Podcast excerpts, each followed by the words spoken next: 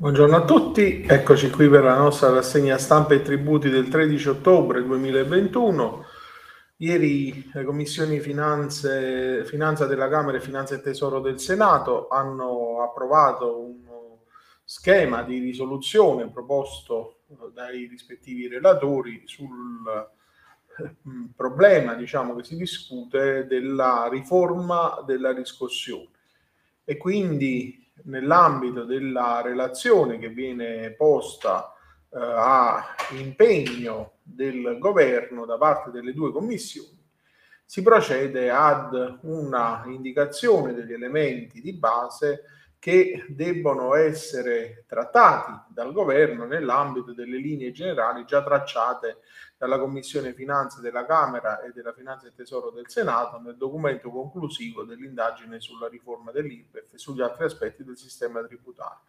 Che cosa prevede questo documento? Si impegna il governo a procedere a una revisione del meccanismo della inesigibilità, così come disposto dagli articoli 19 e 20 del decreto legislativo 112 del 99 in modo da consentire il discarico automatico dei crediti che siano realmente inesigibili senza oneri amministrativi a carico degli enti creditori, anche in termini della effettiva inesigibilità e contestualmente si intende potenziare il sistema della riscossione attraverso la destinazione di maggiori risorse strumentali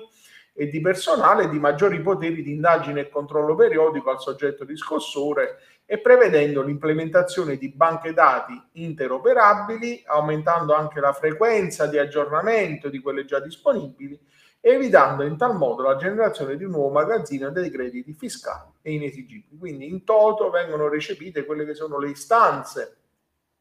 che l'Agenzia delle Entrate eh, per bocca del MEF aveva formulato e quindi diciamo si va a modificare poi anche il sistema degli agi, nel senso che sempre nella risoluzione, ci si impegna, si impegna il governo a modificare il sistema di remunerazione dell'agente della riscossione, tenendo conto della sentenza 120 del 2021 e dell'esperienza prevalente nei maggiori paesi europei, ferma però restando la possibilità per gli enti territoriali di affidare la riscossione a concessionari privati iscritti all'albo previsto dall'articolo 53 del decreto legislativo 446 del 97, il cui aggio continua a essere applicato quale compenso per l'attività svolta. E qui su questo punto, insomma, questa strada mi sembra alquanto tortuosa da percorrere perché avremmo da una parte un sistema pubblico di riscossione che per gli enti territoriali sarebbe, tra virgolette, gratuito a carico della fiscalità generale, se invece gli enti eh, adottassero il sistema dell'affidamento ai concessionari eh, privati, ai sensi dell'articolo 53, andrebbero a subire il costo dell'agio, quindi diciamo è un qualcosa che andrà ben eh, orchestrato e specificato nell'ambito dell'attuazione di questo impegno che così non è sostenibile, creerebbe diciamo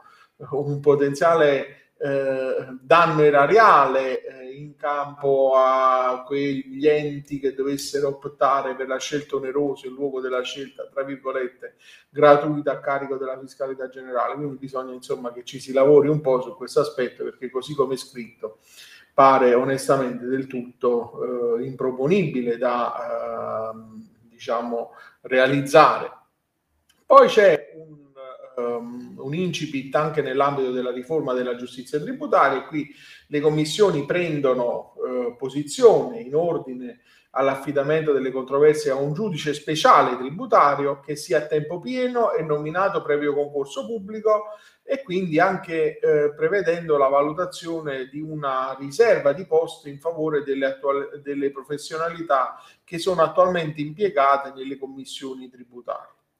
Poi c'è l'input alla revisione dell'attuale sistema eh, sanzionatorio, prevedendo sanzioni proporzionate alla gravità dell'illecito contestato, avendo riguardo anche alle fattispecie di mancato versamento delle imposte dovute e regolarmente dichiarate, ma non pagate per comprovate difficoltà economiche, quindi incentivando l'utilizzo delle dichiarazioni integrative e le altre ipotesi di ravvedimento spontaneo, nonché l'adesione alle procedure di compliance prevedendo l'abolizione delle sanzioni per irregolarità formali che non abbiano comportato l'evasione d'imposta o delimitando adeguatamente le fattispecie di infedele dichiarazione e le,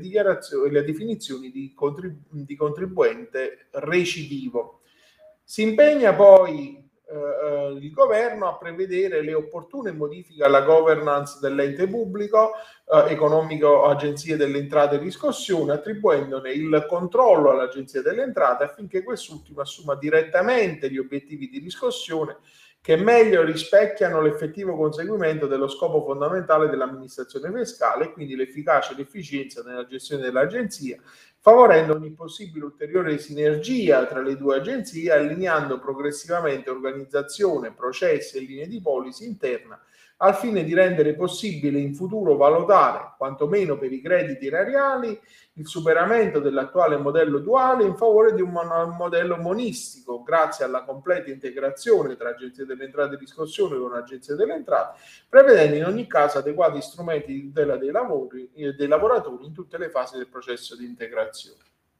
Si passa poi all'impegno in termini di tassi di interesse in materia fiscale, oramai frammentati e stratificati nel tempo, che devono essere riordinati equiparando gli interessi dovuti dai contribuenti per tardivo pagamento a quelli riconosciuti dalla pubblica amministrazione, considerando che gli interessi di radiazione sono anche superiori al tasso di mora applicato per ritardati pagamenti iscritti al ruolo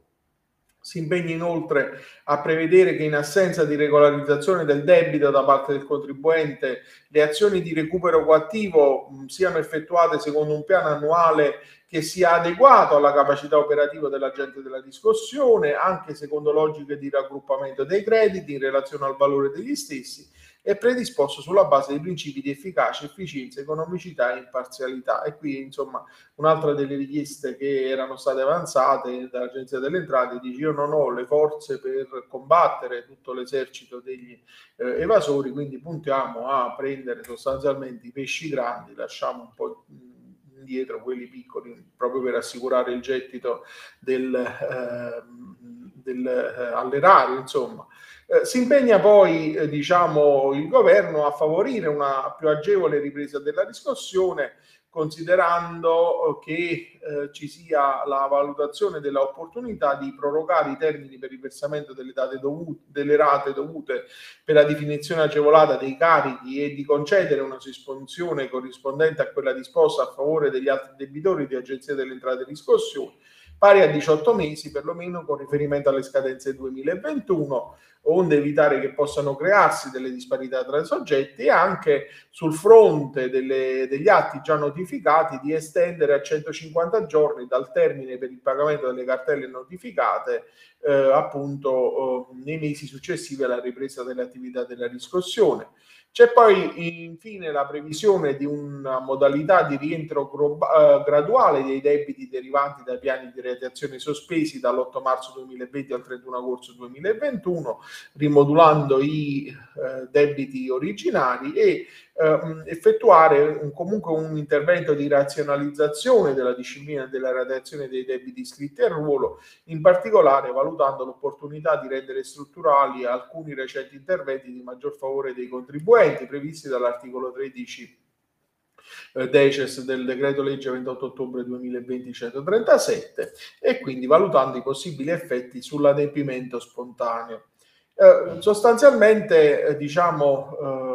si va a stabilire anche che eh, la decadenza dei piani di dilazione conseguenti alla notifica di un'intimazione dall'attuale Agenzia delle Entrate e Riscossione a pagare le somme dovute entro 60 giorni e il conseguente inadempimento del, del debitore a tale intimazione, quindi improntare anche la logica degli strumenti deflattivi del contenzioso anche alla valutazione delle effettive possibilità del contribuente di far fronte al debito erariale per trovare il corretto punto di equilibrio tra interessi erariale e salvaguardia della della continuità aziendale e quindi anche individuare meccanismi di riscossione più incisivi per i contribuenti cosiddetti recidivi, intendendo per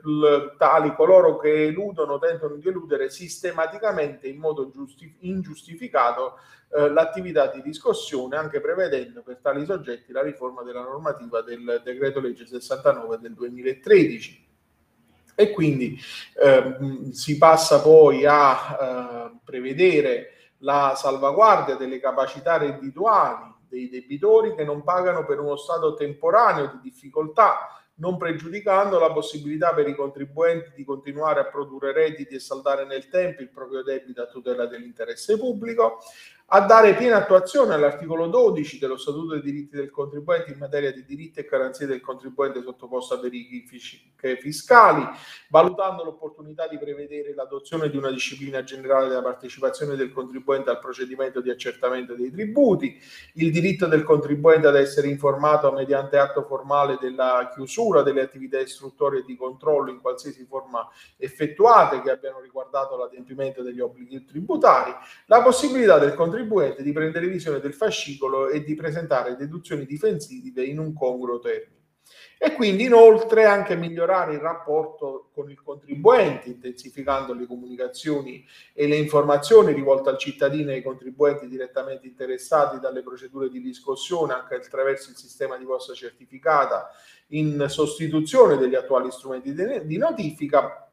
e poi infine in caso di, di, attuazione della procedura dell'articolo 48 bis, eh, valutare l'opportunità di garantire comunque una quota da liquidare al contribuente ai fini di consentire allo stesso il pagamento dei fornitori e dei lavoratori. E invece nel caso dell'appignoramento dell'articolo 72 valutare l'opportunità di sospendere le trattenute su salari e stipendi nel caso in cui il contribuente abbia presentato e ottenuto una rateazione e saldato la prima rata vedete che diciamo, la, il parterre delle eh, opzioni messe in campo è abbastanza ampio e si affianca alle prospettive della delega, insomma, e quindi si prefigura un ampio dibattito eh, parlamentare che insomma porti in qualche modo ad una conclusione che possa essere obiettivamente eh, migliorativa dell'attuale sistema. Eh, andiamo all'analisi di quello che riportano i giornali. Oggi su Sole 24 Ore eh, in primo piano troviamo cartelle più tempo per pagare, fisco sì del Parlamento alla risoluzione sulla riscossione che chiede di concedere fino a 150 giorni di tempo per pagare le cartelle notificate dal 1 settembre 2021 e di rimettere nei termini chi è decaduto dalle rate della rottamazione del saldo e stralcio. La firma, l'articolo a firma di Marco Mobili e Gianni Parente, più tempo per pagare pagare le cartelle, l'abbiamo visto già, e eh, non ci ritorniamo e quindi tornando alla riscossione eh, il Parlamento ha chiesto al governo di concedere 150 giorni in più per il pagamento delle cartelle notificate nei mesi successivi alla ripresa della riscossione, un'ipotesi accolta con favore dal governo che con il DL in arrivo potrebbe ridurre a 120 giorni, ma nei fatti da una parte supera i problemi dello stesso agente della riscossione chiamati in poco tempo a notificare milioni di atti e dall'altra in qualche modo di concedere più tempo alle rate eh, da pagare imprese e cittadini che sono colpiti dalla, eh, dalla crisi economica e sanitaria come chiesto più volte dalla maggioranza. Su Italia Oggi eh, l'articolo a firma di Cristina Bartelli, cartelle, le notifiche in letargo, le novità in una risoluzione di Camera e Senato sarà inserita nel DL fiscale in arrivo riprende sostanzialmente l'avvio soft che è stato richiesto eh, appunto eh, in relazione al, all'impegno che viene fatto al governo dell'estensione dai 60 ai 650 giorni del termine per il pagamento delle cartelle notificate nei mesi successivi alla ehm, diciamo, ripresa delle, delle, notifiche, quindi eh, diciamo oh, anche l'opportunità di prevedere, di riconoscere al debitore che non sia adempiente per 10 rate non l'automatica decadenza, ma eh, un'ultima chance eh, per eh, andare a eh, diciamo oh, ricevere quell'atto di intimazione, come abbiamo visto, per poi insomma poter procedere. Cambiamo eh, eh, diciamo eh, testata, di nuovo sul Sole 24 Ore, troviamo una sintesi delle richieste all'esecutivo, si dice, eh, diciamo, la sintesi parte dalla rottamazione per 18 mesi per la pace fiscale, secondo punto che viene evidenziato dopo la notifica conto da saldare in 4-5 mesi, eh, la revisione delle sanzioni tributarie più eh, pro,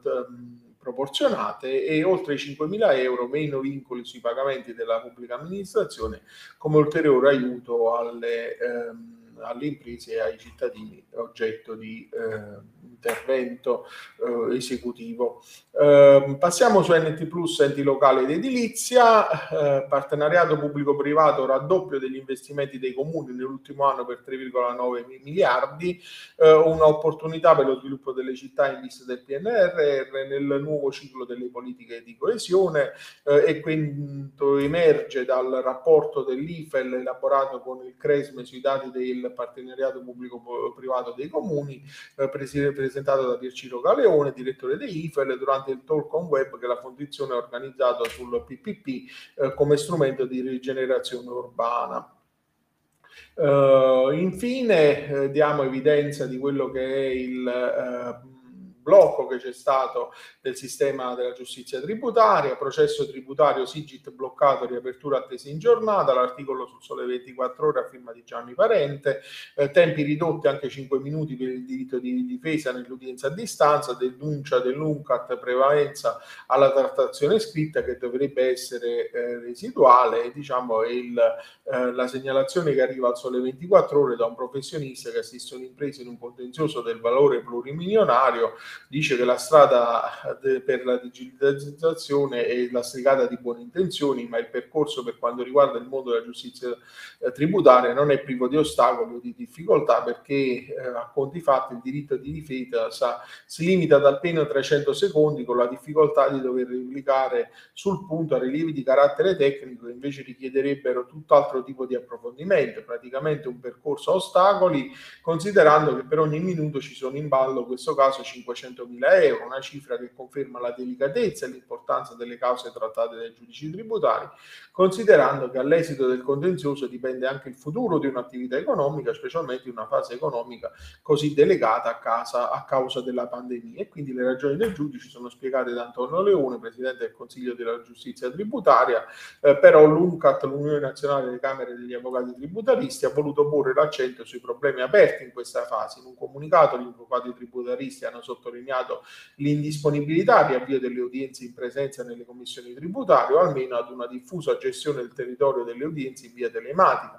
mentre tutto riaprirà il prossimo 15 ottobre, sempre secondo l'UNCAT, agli avvocati tributaristi è impedito l'accesso all'udienza in presenza, ma il fatto ad avviso degli avvocati è grave, tanto più che le udienze da remoto sono dopo circa due anni di stato di emergenza un'eccezione, non la regola sul territorio nazionale, a vantaggio della trattazione scritta, sistema che dovrebbe rimanere residuale.